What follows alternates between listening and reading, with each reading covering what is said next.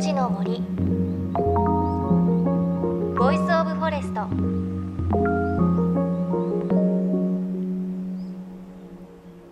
おはようございます。高橋真理恵です。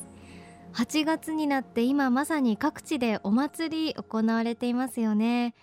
東北では特に大きいお祭り行われていきます。青森のねぶた、仙台七夕祭り、盛岡の三叉踊り、山形では花笠祭り、あと秋田は竿燈とね、たくさんお祭りが行われていきますが、私まだ今年お祭り行けていないんですが、東北の夏っていいですよね。なんかこう夕方になるとちょっと涼しい風が吹いたり、なんか都会では味わえない、そんな雰囲気があると思います。去年東北で花火を見たんですが、こう真っ暗の中に上がる花火すごく綺麗で、あと地元の子どもたちが浴衣を着ているのを見ると、なんかね羨ましくてキュンとするんですよね。私もいつか東北のこの大きいお祭りとか参加してみたいななんて思います。 JFN38 局を結んでお送りします。命の森ボイスオブフォレスト。この番組は森の頂上プロジェクトをはじめ、全国に広がる植林活動や自然保護の取り組みにスポットを当てるプログラムです。各分野の森の賢人たちの声に耳を傾け、森と共存する生き方を考えていきます。今週は夏休み、お子さんならきっとワクワクしちゃうようなレポートをお届けします。ツリーハウスです。わかりますかね。大きな木の上にお家を建てちゃうあれですね。で、実は東京の高級住宅地にツリーハウスがあるらしいということで、今週は私高橋真理恵が実際にそこへ行ってきた模様をお届けします。命の森ボイスオブフォレスト、今日も最後までお付き合いください。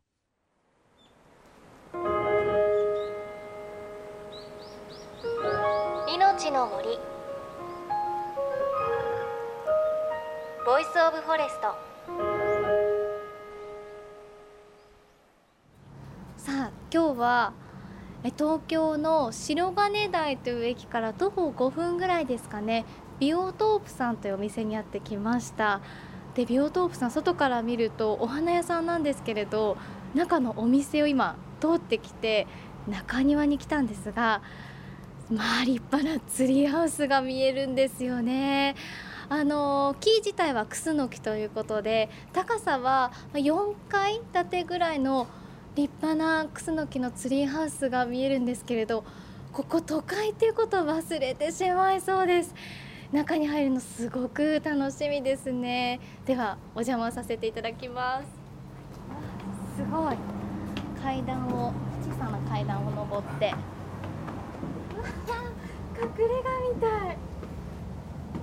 入り口がちょうど私の背よりちょっと小さいくらいで、頭をかがめつつ入れさせていただきます。すごいね、クスノキがツリーハウスの中に生えています。すごいかわいいですね。命の森ボイスオブフォレスト。今朝は東京都港区白金台にあるビオトープというショップの中にあるツリーハウスのレポートをお届けします。で、この白金台は高級感があって、ちょっと大人の雰囲気のある街なんです。おしゃれなレストランとか、あとブランドショップが並んでいます。いわゆるこう白金ーゼがお散歩している、そんな街です。このショップ自体はアダムエロペというブランドのお店なんですが、敷地内になんとツリーハウスがあるんです。白金台という街の雰囲気とツリーハウス、ちょっとギャップはあるんですが、なんかこうおしゃれな建物と緑が妙にマッチしている、そんな感じがしました。というわけでお店の中の木を登ってツリーハウス、今お邪魔したわけなんですが、だいたい大きさは3畳半ぐらいで、形は星の形をしています。中に入るとクスノキが生えていて、ステンドグラスの窓もあるんですよね。あと天窓もついていて、すごく可愛らしい雰囲気でした。このツリーハウス作ったのが日本を代表するツリーハウスクリエイター小林隆さん。番組で以前 CW ニコルさんが取り組む宮城県東松島市の森の学校のツリーハウス紹介しましたが、小林さんはあのツリーハウスを作った方なんです。ここはツリーダムって書いてありますけれども、フリーダムとトゥリーを僕が作った自分のブランドですね。トゥリーダムっていうんですけど、それがこうあそこに手作りで入ってるんです。今日初めて私ツリーハウスに入らせていただいたんですけれど、なんかこうすごく落ち着きますね。都会の中だけど、こう中に入るとちょっと非日常感があるっていうか、こう時間がちょっと止まる感じはするんじゃないですか。うん、なんかちょっとこう空に浮かんでるような、あんまりこう日常では体験できないような感じなんですけど、でもここ白金なんですよね。不思議。小林さんがこのツリーハウスを作るようになったきっかけってどんなことなんですか？まあ、なんだろう、地上の上のものがあんまり興味が持てるものがなかったというか、まあ、面白いものはないなと思って、たまたまその当時フリマの仕事をフリーマー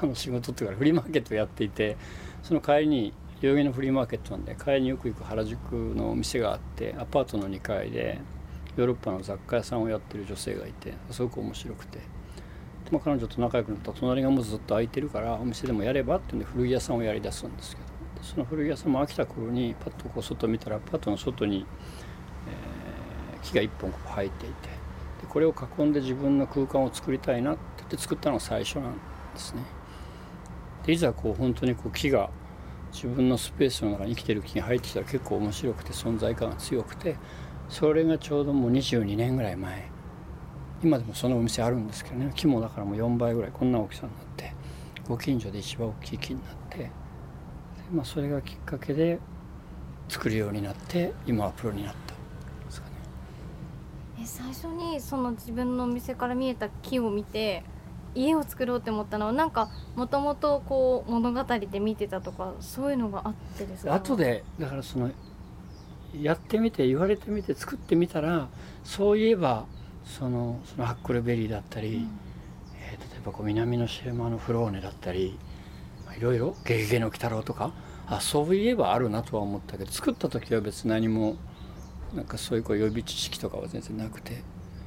で経験もなくて、大工さんでもないしノコギリを持ったこともなかったので、まあ本当に見よう見まねで最初の一つは作ったんですね。見よう見まねでできるものでしたか？今いるところとかを見るとすごく難しいのかなって。今はね今はもうプロですから、うん、当時はだから本当に全く素人でホームセンターに行って何をこう切っていいのかも分かんないっていう状況でやり始めて、まあ、見かねたプロが、大工さんのお手伝いみたいなのをしてるやつが一人助けてくれたんですけどね。でバー、古着屋をやめてバーにしたんですね。それ木を囲むようにできたバーですよね、うん。で今はそれはハイダーウェイって名前で、当時エスケープですから、どっちにしろこうなんかこうちょっとこう日常から逃げるというか、エスケープするというか、こう日常が嫌だったんでしょうね。で、まあ、だったらそういうこう象徴を自分の中でトリーハウスはこう持ってこいだなと思ったんで、今でもそうですね。小林さんはツリーハウスの分野では世界的にも知られる方です。ツリーハウスの情報発信やツリーハウス制作を手掛ける会社も立ち上げて、沖縄から北海道まで各地の風土・樹木に合ったツリーハウスの制作に当たっています。これまで作ってきたツリーハウスは世界中で100を超えるそうです。そんな小林さん、一番最初に手掛けたツリーハウスはほぼ独学だったといいます。しかも相手は木、普通の建築とは違って自分の思い通りに作れるわけではありません。その難しさを小林さんはどう捉えているんでしょうか？自分にはその方が楽だった。なぜかっていうと、これプロの大工さんだったらやれないし、建築を学んだ人だったら先入観があるけど、僕はこう素人だったから先入観がなかったので、そういうものだと思ったので、枝を勝手に切るわけにいかないし、必然的にこう木によってある程度は決まっちゃうんですよね。自分の方がこう寄り添っていかなきゃいけなくて、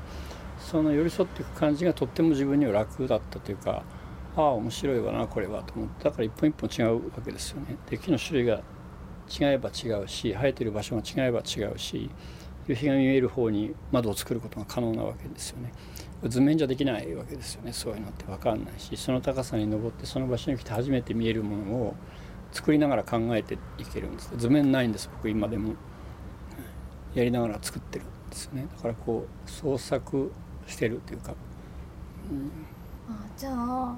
その自分のしたい形に合わせていくっていうよりは、そこに生えてる木に寄り添って形を考えていくってことなんですか。そうですね、ある程度こうあるんですよ、モチーフはね、うん、こんな、例えばこれ星にしようとか。でもそれはその星にしようと思っても木がそれに向いてなかったらできないんで、やっぱこうその場所に何回か行って、そこで過ごす時間とか夕日の時間とか朝日の時間とかをこう見ながら、なんとなくこう漠然としたものをそれにこう近づけていくんですね。だからどっちかっていうとこう建築物よりは虫の形とか、カマキリの巣の形とか、割とこうそういうものからこうインスパイアされることの方が多いんですよね。やりながらだんだんこうそれが仕事になり、それが生きがいになると、そこにいる確率が多くなるでしょ。街にいる時より森の中にいたり、木の上から景色を見てる方が多くなるし、その度に最初はこう木の種類も全く分からなかったけど、今やきっと樹木医さんと同じぐらいの知識もあるようになったし、なんかそれをこう遊びでやりだしたもののおかげでいろんなことがこう学べたというか、分かるようになってですね。